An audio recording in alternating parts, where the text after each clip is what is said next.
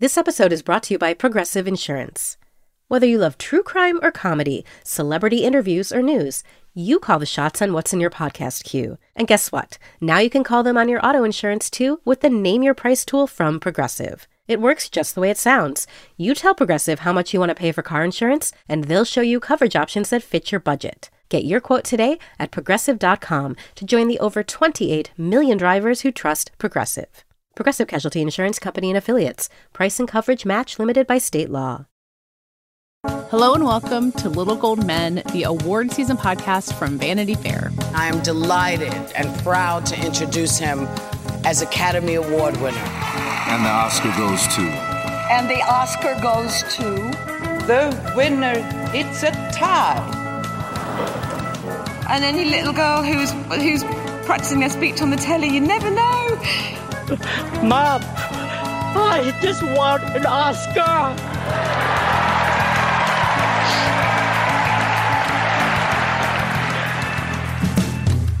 I'm Katie Rich. I'm here with David Canfield. Hi. And with Rebecca Ford. Hi. We'll be joined by Richard Lawson later. He is heading off to the Venice Film Festival for us later this week. But first, we have a stopover in the mountains. So David and Rebecca, you guys are getting ready to head off to the mountains of Telluride. As usual, they have held their lineup a secret, basically, until the festival begins. Although, as I think we've hinted at a few times, we get a decent sense of what's coming just from other festival lineups alone. So you guys have known for a while that it's a pretty solid Telluride lineup this year. As we record this, we don't know exactly when everything is premiering, but it's a compact festival. It happens over, 4 days now this year? They've expanded the lineup, 4 days?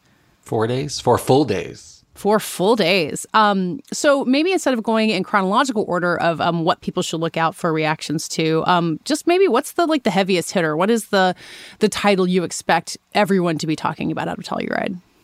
I think, because David and I have been attending a bunch of screenings ahead of all the festivals this week. And when I'm standing around with other journalists, there's a lot of talk about Saltburn. I think there's a lot of curiosity about what that movie is, which you can read a little bit about in our first look, which is now on the site. But I think, it's Emerald Fennell's follow-up to Promising Young Woman, and I think she's so bold with tone, and it's rumored to have really great performances and, be this gothic tale set in the mid-2000s about a young man at Oxford who's kind of an outsider and becomes obsessed with this really wealthy man wealthy student who invites him to his summer state for the summer. So I love those movies where it's like you're stuck at one location and it's this grand estate and all the characters are insane. And so I think there's a lot of promise for that film, but it could also, as we've seen with her as a filmmaker, be sort of uncomfortable or shocking. And we don't know. So I think that's one that I feel like when I'm talking to other people, they're very curious about. There's an image of Rosamund Pike in your first look that as we record this, it hasn't been published yet, but I just feel like the internet's going to explode. Like all the Gone Girl stands. I don't know what this image is, and now I'm really like, what are you talking about? It is spectacular. No, I think you're right, because Saltburn has this intrigue too, because it's at Telluride, and then none of the other fall festivals until London. So it's kind of peeking its head over the wall and then going back under, and those of us who won't get to see it at Telluride are just going to have to keep wondering about it for even longer. At the risk of gloating, we have... I think we have been lucky enough to set the conversation a little bit with a few of these, Saltburn being one of them. Last week we had First Looks at Night and All of Us Strangers. And I think we have been able to detect on social media and stuff, there's a lot of interest in those titles. Mm-hmm. So I agree with Rebecca that Saltburn is, and that for me is sight unseen, so it's probably my most anticipated at the moment. Mm-hmm. And I think that, in one way or another, movies like Nyad and All of Us Strangers will be making a lot of noise as well. I would also throw out The Holdovers, which we did not have a first look at. Mm-hmm. But that's a movie that we'd been hearing a lot about even last fall when it first started screening for buyers at TIFF. It's Alexander Payne's first movie in quite some time. And it feels like a lot of the ingredients of that movie are, make for the kind of recipe that has led to Oscar success for him in the past. Paul Giamatti, something a little bit more crowd-pleasy. Da'Vine Joy Randolph in what I'm hearing is a really exciting supporting role. So that's a movie that we really don't know anything about beyond the trailer that was released, which I think really indicated they're going for something a little bit more old-fashioned, which is interesting. And right down to the faux vintage Focus Features. And the voiceover, my God. Yeah, I mean, that's right. Was transporting. Yeah. So that's a movie that I if it hits, I suspect it will be leading a long life this season. And it's definitely, from what we understand, Focus's biggest horse in the race this year. Yeah, and that one, for people who are kind of just figuring out what's where, it will be at Telluride and then also will be at Toronto. I think that is one of a couple of Telluride titles going to Toronto, including also Nyad, that will be a little bit later in TIFF. We'll get to TIFF next week, but just a heads up for where to find it. Yes. Speaking of one horse in the race, I'm also very curious about The Bike Riders, which is a Disney/20th film. And we haven't heard a lot. I mean, I think we kind of know that, you know, Disney doesn't do as much rev up, I guess, for festival or awards titles as other studios. But, you know, it's Jeff Nichols, who I think is a really strong filmmaker. It has Tom Hardy and Austin Butler and Jodie Comer and Michael Shannon. I mean, the cast is super strong. It's like a 1960s motorcycle club movie. So that's right. I'm really curious. It's been very quiet on that one, but you know, I love a strong Telluride surprise. So I think that's definitely the biggest movie that, as far as we know, is only hitting Telluride. Like All of Us Strangers is going to New York. You mentioned Nyad and Holdovers going to TIFF. Saltburn is opening London.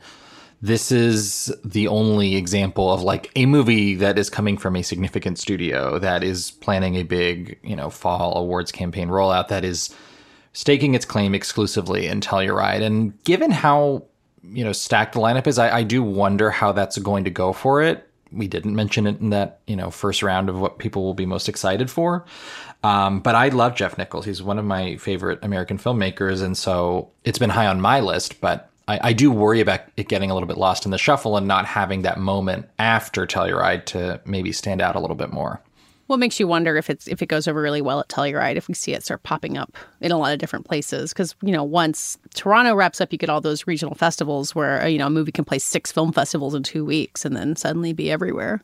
A great point. All right. What else now that the Telluride lineup is out there? I mean, either good or bad, or, you know, not passing judgment on them. Like, what's just going to get people talking? Well, A24 has a couple 2024 movies, from what I understand here. Janet Planet, we have a first look up at that. That's from Pulitzer Prize winner Annie Baker. A24 has already released one very highly regarded debut from a playwright in Past Lives. So I think that there's the hope that this movie can resonate in a similar way. You know, without getting into anything about the movie, it's really specific and singular, and I think it will make its own kind of mark. And the other is a movie I know absolutely nothing about. It's called Tuesday. I remember hearing about it even before we heard about Julia Louis-Dreyfus leading You Hurt My Feelings. This was the first A24 movie she signed on to, so I think it's been in the can for quite some time. But this indicates some level of excitement from A24 that they would roll it out here ahead of a 2024 drop. So that's another movie that, given that it is A24 and it has Julia Louis-Dreyfus, will probably make some noise. I'm going to make a lot of corny jokes about Tuesday versus Wednesday. I'm just warning you all until I get to see this movie. I wanted to flag The Royal Hotel from Kitty Green, which I don't think any of us have seen or even like know anyone who has seen it. But she has been kind of one of those like filmmakers who's, you know, people in the know are paying attention to. That movie will be at Toronto as well. So, you know, I think the ideal as someone who goes to Toronto and not Telluride is that you get to Toronto, you're like, oh man, this went so well at Telluride. Everyone's lining up to go see it. And that feels like it could be a good breakout in that way. Rustin also is doing Toronto, right? And I feel like Chris Murphy did a really great first look on that a while back, and it seems like a really promising Coleman Domingo project, which I think we all get excited about. So I'm excited to see that one at Telluride too. Yeah, Netflix released a trailer this week too that showcases what seems to be a really special performance. So I'm excited for that. Yeah. Just generally thinking about Telluride, you guys have been a couple times. It's going to be a little different. The actors and writers strike is ongoing. But as I think we've said, Telluride is really director focused. They're doing a couple of tributes for directors, including Yorgos Lanthimos. Rebecca, remind me who the other tributes are for. There's going to be big events going on is what I'm getting at. Yeah, those medallion awards they give out are often, I feel like, signal, oh, we should be paying attention to this person for the rest of the season. Kate Blanchett got one. Was it last year? Was that last year? Yeah, I think Tar was just last year. Oh my God. But, you know, obviously this year they have to switch them all to filmmakers. Wim Wenders is getting one, which, you know, I feel like he deserves awards all the time. So I think we're all, and he's got two projects around this year. So that's an interesting, Yorgos feels like the one that is notable because he's going to be coming from Venice, I assume, and making that journey quickly. That is nearly impossible.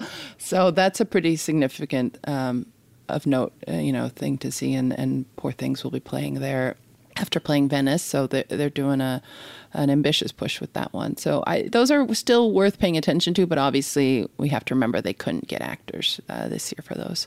Yeah, David, you wrote a story a year or two ago about, like, specifically people who have to travel from Venice to Telluride and back sometimes. And we don't often think of the airfare logistics behind these festivals, but whew, that's a long trip.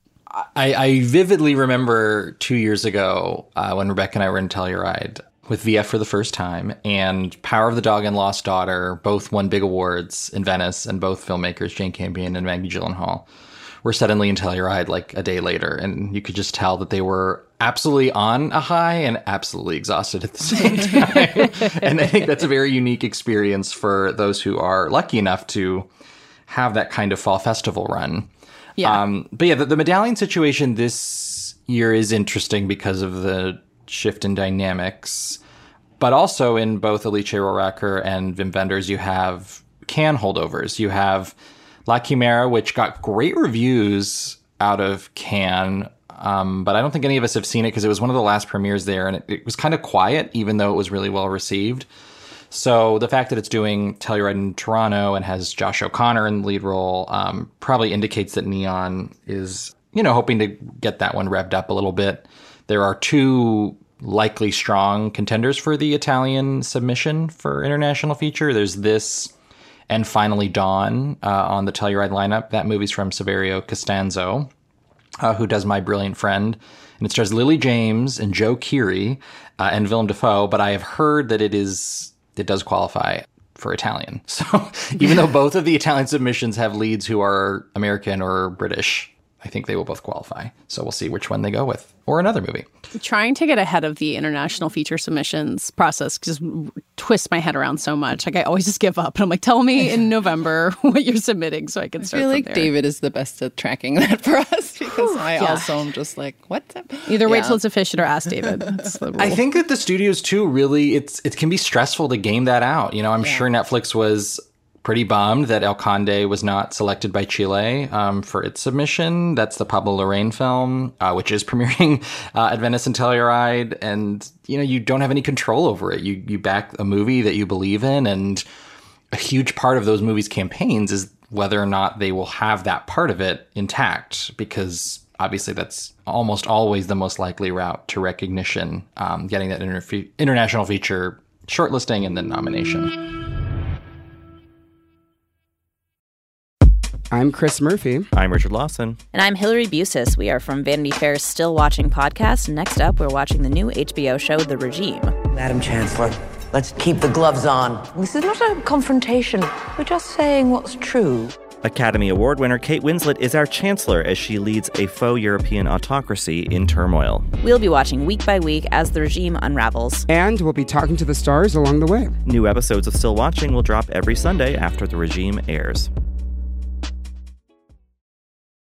Wondery's new podcast, Blame It on the Fame, dives into one of pop music's greatest controversies. Milli Vanilli set the world on fire, but when their adoring fans learned about the infamous lip-syncing, their downfall was swift and brutal. With exclusive interviews from frontman Fab Morvan and his producers Frank Farian and Ingrid Segeith, this podcast takes a fresh look at the exploitation of two young Black artists. Binge all episodes of Blame It on the Fame, Milli Vanilli, ad-free right now on Wondery Plus. Apple Card is the perfect cashback rewards credit card. You earn up to 3% daily cash on every purchase every day. That's 3% on your favorite products at Apple, 2% on all other Apple Card with Apple Pay purchases, and 1% on anything you buy with your titanium Apple Card or virtual card number. Visit apple.co/card calculator to see how much you can earn. Apple Card issued by Goldman Sachs Bank USA, Salt Lake City branch. Subject to credit approval. Terms apply. Okay, now we're going to pivot to Venice, which kicks off the exact same time as Telluride. And Richard, you're joining us now. You will be on your way to Venice very shortly as we record this. How you feeling? Are you ready for your large transatlantic trip?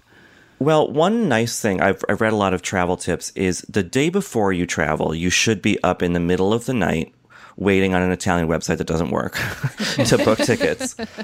Rick Steves recommends this. A lot of people recommend this. Like Cannes, Venice has adopted you have to pre-book screenings. Luckily, Venice, you don't have to do it every morning. There are just 3 or 4 select mornings to do it. And unfortunately, this morning was one, so I was waiting on a website from 4:30 a.m. till about 6:30-ish to get tickets for various big ticket screenings. But I got them eventually. Hey. So here I am, and I'm headed to the airport in a few hours. So unlike Telluride, which we just talked about, and as we record, we don't have a set schedule for, we know roughly when things are showing up at Venice. You'll be at a lot of these big premieres. And looking at your schedule, it looks like Ferrari is the first kind of big ticket title on the list. Yes, those following at home can expect Ferrari reviews sometime Thursday afternoon-ish East Coast time. Very specific. Thank you. This is what we need. Yes, you're welcome. Yeah. So there would have been a big movie a big English language movie, rather, coming your way earlier than that, except that Challengers pulled out. Obviously, they moved an Italian film about, I think it's a true story about submarine rescue or ship rescue or something, called Il Comandante, into the opening night slot, which, great for the Italians, but sure. Not as germane to our subject on this podcast. Ferrari will be the first on Thursday, followed the next day by Yorgos Lanthimos' Poor Things. And correct me if I'm wrong, as of this recording, we know that Ferrari has an interim agreement for the actors to attend Venice, yes. But we don't actually know if they're going yet, right? We do know that Adam Driver is going. Okay. All right. Interesting. Yeah. It seems that Adam Driver will be going. There are a few movies, because Ferrari is, which is strange for a Michael Mann movie, it is independently produced. It is not attached to a studio that's being struck. Yes, exactly. Yes. And Neon will just kind of keep it, which is a big coup for them. I mean, that's, I don't know if Michael Mann makes a Ford versus Ferrari style Oscar-y crowd pleaser. I don't think that's really his bag. It's been a while since he's made a movie, and he loves vroom vrooms and whatnot. So, yeah. So don't we all love vroom vrooms? Well, I guess so. I was once challenged on this very podcast by Tracy Letts while interviewing him about Ford versus Ferrari. He said, "Wait a second, you didn't like the movie." And I said, "What do you mean?" And he said, "You tweeted Ford versus Ferrari, vroom vroom, like ZZ." And I was like, Wow. Yeah. No lies detected, Richard. Tracy Letts. That's true. Saw you for what you Tracy are. Letts is keeping his eye on that feed. Wow. Yeah. Well, I think a publicist told him, we'll see about that one. It's obviously like with talent there that with Adam Driver there that maybe ups the film's profile when it premieres on Thursday evening Venice time, because there will just be that many more photos just out there on the internet. But we'll see. Okay, we talked a little bit about Poor Things, which is premiering on September 1st, and also Yorgos Lanthimos will have a tribute at Telluride. That's going to be busy, which brings us to September 2nd and a little movie called Maestro. You ready, Richard? Yeah. Bradley Cooper's not going to be there, but I think the energy is probably going to be pretty intense. I think the energy will be there regardless. It's a Saturday night movie. That's a pretty big ticket slot for the festival, and I think they chose well. Maestro, Bradley Cooper had A Star Is Born there 5 years ago. He's a big kind of romantic filmmaker. I mean, I'm judging on the one film at least, but Maestro seems to be, we talked about the trailer last week, it seems to be in a similar vein, swoony, classical, kind of big thing. And that feels very right for Venice, especially for Saturday night. So yeah, people can expect those reviews to be rolling in, I'm going to guess, around 2-ish p.m. East Coast time. We'll see. That might vary by an hour or two. But I'm really excited for that one. I think that it holds a lot of hope for this podcast, like Oscar-wise, but also personally. I Bernstein is a big a big deal for me as a theater fan. We went to the same high school, and I just keep hearing little whispery things about not only the movie itself, but Carey Mulligan's performance. And I believe she gets first billing in the trailer, which is interesting. Mm-hmm. Yeah. Well, Rebecca, you learned a lot more about it talking to Jamie Bernstein, which I just love that, you know, with the actors and Bradley Cooper on strike, that Jamie Bernstein gets to be the voice of Maestro. Yeah, she told me she'll be there in Venice, so people can talk to her there. But it was really interesting to have her talk about watching the film, you know, and seeing a version of herself and seeing her father, and how she at first did not think Bradley Cooper looked or seemed like her father at all, but like in working with him realized they actually have a lot in common. So she had a lot to say in our first look. But I agree. I think that's going to be a big one for Venice. I think they're lucky that the trailer was released. The nose controversy kind of blew through. I don't know if people really want to have another round of that discussion, at least from Venice. Right. You're underestimating bad Oscar season takes. It's never going to go away. Maybe it'll be quiet down for this. It is wild that the movie hasn't even premiered. And we have gone through cycles of this already. I know. Katie, I wish you had more faith in our listeners. They will ignore bad takes, Katie. They will only listen. Our listeners are the good Oscar takes, and it's everyone else who's the bad ones. Yeah. No, you're right. There will be still chatter about that. But I hope that, you know, this seems to be a big labor of love for Cooper. I know that he is a lifelong Bernstein fan, and you know he's obviously gone to great pains to, perhaps ill-advised in terms of the prosthetics, but like otherwise, like he's really invested a lot in this, and I think that's the kind of like ardent auteur-y thing we want to feel from a big American movie making its first foray into an Oscar campaign. And just to re-up, Rebecca's first look has really wonderful details on his connection to the material. So everyone should read it if they haven't. So speaking of auteur-y things, as we record this, there's a poster out for David Fincher's The Killer. I think it's David Fincher's birthday as we're recording this. So it's merely a poster, but I've been really intrigued by The Killer for a long time. It is another title. Let's see if I get this right. Like Ferrari, it's not going to any festivals besides Venice, I don't think, unless they're Ferrari's closing New York. Closing New York. The Killer is not going to any other festivals. No. Yeah, just Venice. So the Killer is their blonde of the season. It seems. Well, it worked great for blonde. Okay. Yeah. No, you're right. It did actually. It did. I was actually weirdly, maybe vainly, rereading my like post Venice Oscar predictions from last year. Ooh, I did pretty well. I gotta say, good for you. My last little bit was like, maybe Ana de Armas gets a nomination, and she did. She sure did. The Killer is more of an unknown. You know, it's not, as far as I can tell, a Marilyn Monroe biopic. So I don't know. This poster's convincing me it might be. Well, yeah, you know, he'd be good, I think. Michael Fassbender, the star of the movie, has been away for a while. Speaking of vroom vroom, he's been racing cars and hasn't really led a movie in a few years. So this will be interesting to see him back center stage. I don't know if it's like an actor-y Oscar play, but we can't count Fincher out because he's only grown in esteem. Even though Mank was an oddity for some, it did get a lot of Oscar nominations. Well, he's just in that club, right? Where, like, I mean, Michael Mann as well, maybe, where it's just like every single thing they do will be treated as an event until otherwise noted. I like having those guys. I think Mann is more of a, like, everything he does will be treated as an event by, like, certain subsets of film fans, you know? The Blank Check Boys, for example. But no, Fincher is more in the sort of, like, the lane, speaking of car racing, of, like, being due, you know? And Mank was clearly an attempt, not necessarily by Fincher. That was a labor of love. Again, it was personal. But I think the sort of marketing surrounding it was like, well, here's this director that you've always thought like could have won maybe 10 years ago for The Social Network. Here's him doing something, you know, like better suited to the taste of the Academy, let's say. And so this might not be that exactly, but maybe this is the one that's so it is syncretically him, at least how we kind of think about him and his work. Maybe this is the one that puts him over the edge. I don't know. I'm intrigued by the fact that it's written by Andrew Kevin Walker, who wrote Seven back in the 90s. And I think it's their first collaboration since that movie, and maybe his most notable screenplay generally since that movie. So that would also definitely speak to the tone of movie we're going for in terms of Fincher getting back into a particular mode. Yeah, I don't remember who told me this or where I heard this whisper on the wind from, but I've heard it's very violent. which I'm not necessarily opposed to, depending on how the violence is sort of staged. But yeah, the Seven connection would suggest, David, that like this is not going to be Amanda Seyfried, you know, talking in like mid-century, mid-Atlantic, ring-a-dang, looking at giraffes. It might be in there. You never. Someone might say nerds. It's true. You never know. It's funny that the killer is there at the same time as Richard Linklater's Hitman, which I guess is true to its title and about a hitman. I honestly don't know much about it, but that's an interesting double feature.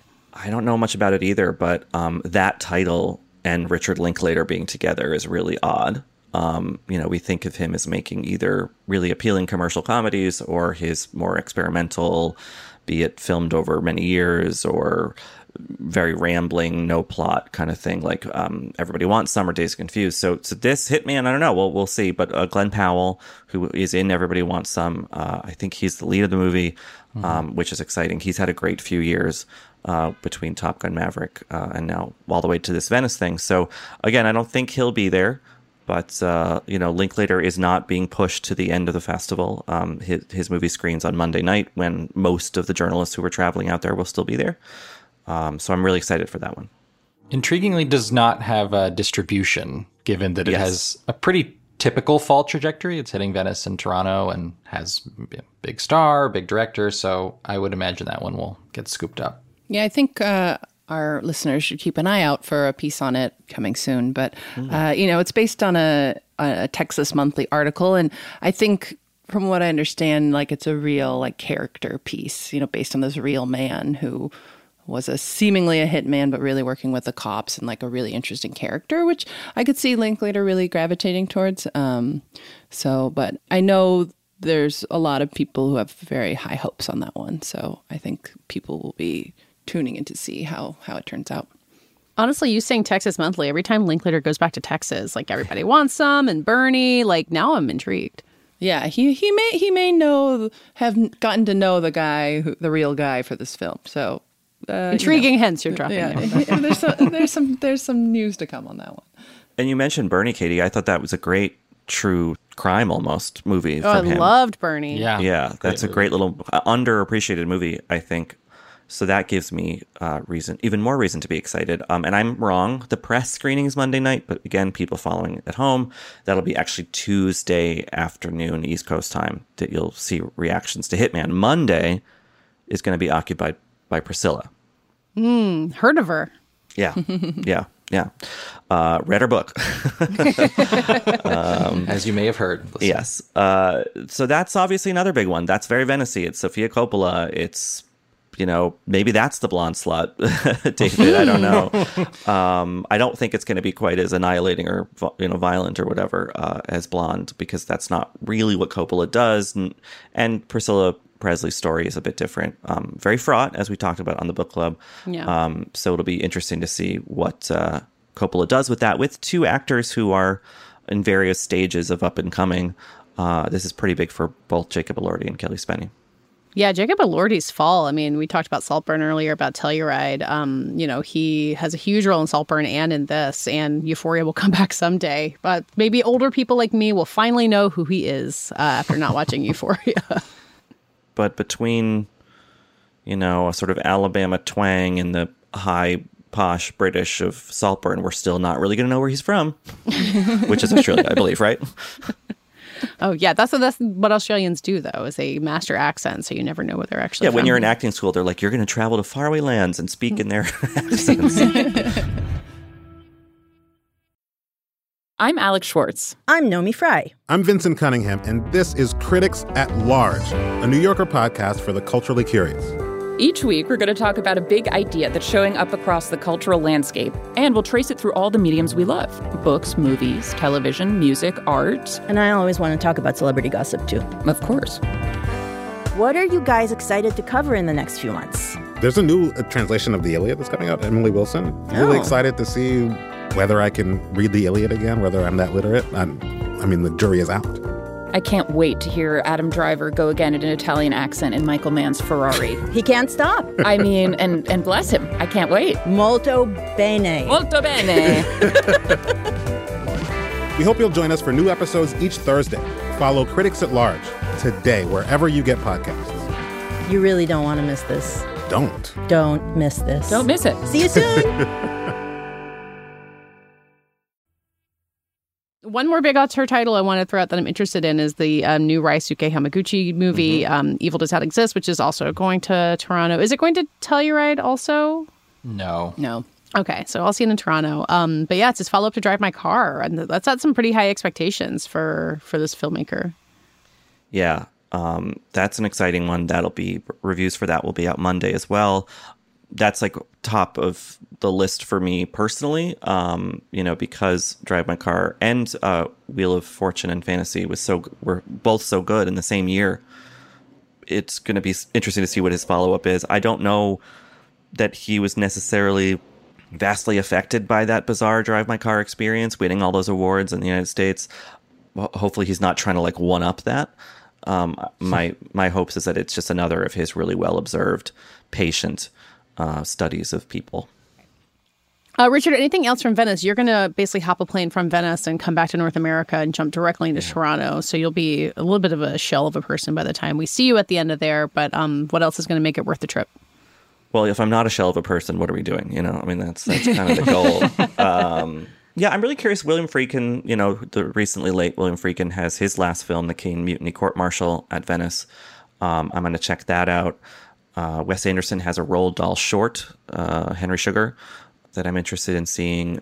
You guys mentioned the Pablo Lorraine. Yep. But I think just in general, I'm really curious to see what the vibe of a strike era Venice is. You know, it's not an American festival. A lot of big American Oscar hopefuls do premiere there, and maybe that has shifted the profile of the festival in recent years. But, you know, most of the journalists there are not American. There's obviously an ardent interest in certain celebrities when they show up. I mean, I remember when Timothée Chalamet was there, holy cow, like just the screams everywhere on the Lido for all day, basically, because he was sort of coming in and out of various press conferences and whatnot. And was that when with his backless shirt, or is that just on the red carpet? Yeah, exactly. Whew, what a moment. And just all these Italian teens and maybe other teens from elsewhere just shrieking by the boat dock. You know, so that won't really be happening this year. I mean, maybe Adam Driver does earn that guy. Jacob Elordi's going. Jacob Elordi, that's a big deal. And, you know, he had a movie at Cannes and was not at Cannes. And that was like a big thing of like, oh, we missed out on our big teen idol moment. So maybe that we'll get that. But I think with that celebrity aspect removed, we lose some of the glamour, some of the, perhaps, you know, potential controversy, who spit on who. But maybe that means we can focus that much more on the movies. And it does feel like a really exciting lineup. You also will have, if you were craving controversy, you have a Roman Polanski movie, you have a Woody Allen movie, you have a Luc Besson movie.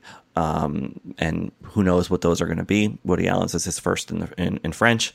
But there will be coverage of that in various contexts, I'm sure. And I believe Woody Allen is going, and I think Caleb Landry-Jones is going for the Besson movie. So we will have representatives there for these controversial movies. And Caleb Landry-Jones, you know, he is a Cannes Best Actor winner. This is an international festival guy, you know. So he's always one to keep an eye on.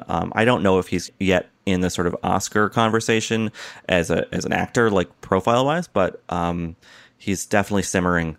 Maybe this will be the one that brings him into that loop for good.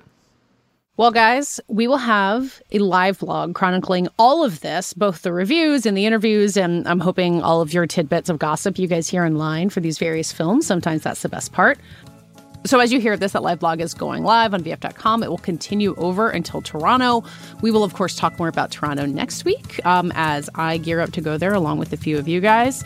So people are going to have so much to read. If you're American, it's long Labor Day weekend. What else will you do except furiously scroll through social media accounts to see what we all say about these festival movies? If you can't be there in person, you may as well read about it. That does it for us this week. Catch up with us all throughout this weekend covering the Venice and Telluride Film Festivals. We are on VF.com. We're on Twitter and Instagram at VF Awards Insider. And on our own, I am on Twitter at Katie Rich and Richard. Rylaws. And David. David Canfield 97. And Rebecca. Rebecca M. Ford. Our editor and producer is Brett Fuchs, and this week's award for the best impression of us trying to make Oscar predictions based on tweets from film festivals goes to David Canfield. This poster is convincing me.